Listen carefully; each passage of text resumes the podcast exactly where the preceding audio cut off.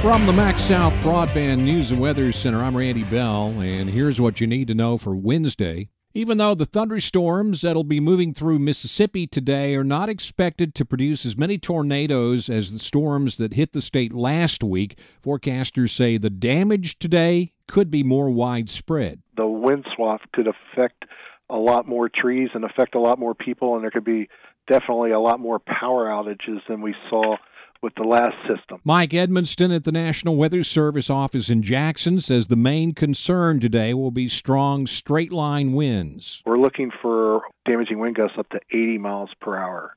And in addition, a few embedded tornadoes will be possible as well. Some of those tornadoes could be EF2 or stronger. And Edmonston says with the storms moving so fast, people may not get as much of a lead time as normally would for a severe weather event. Even before the storms arrive, winds across Mississippi will gust up to 60 miles an hour, and the state is now under a high wind warning. Some schools, including Kosciusko and Attala County, are dismissing students early. Check our website for updates. The Kosciusko restaurant tax now in the hands of the governor. It's coming up next. Redbud Insurance Agency, Mississippi's independent choice for home and auto. More options, more coverage, more savings. 662 289 9950. Call today.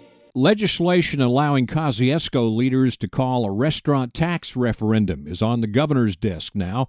He has until the end of the week to decide whether to sign it.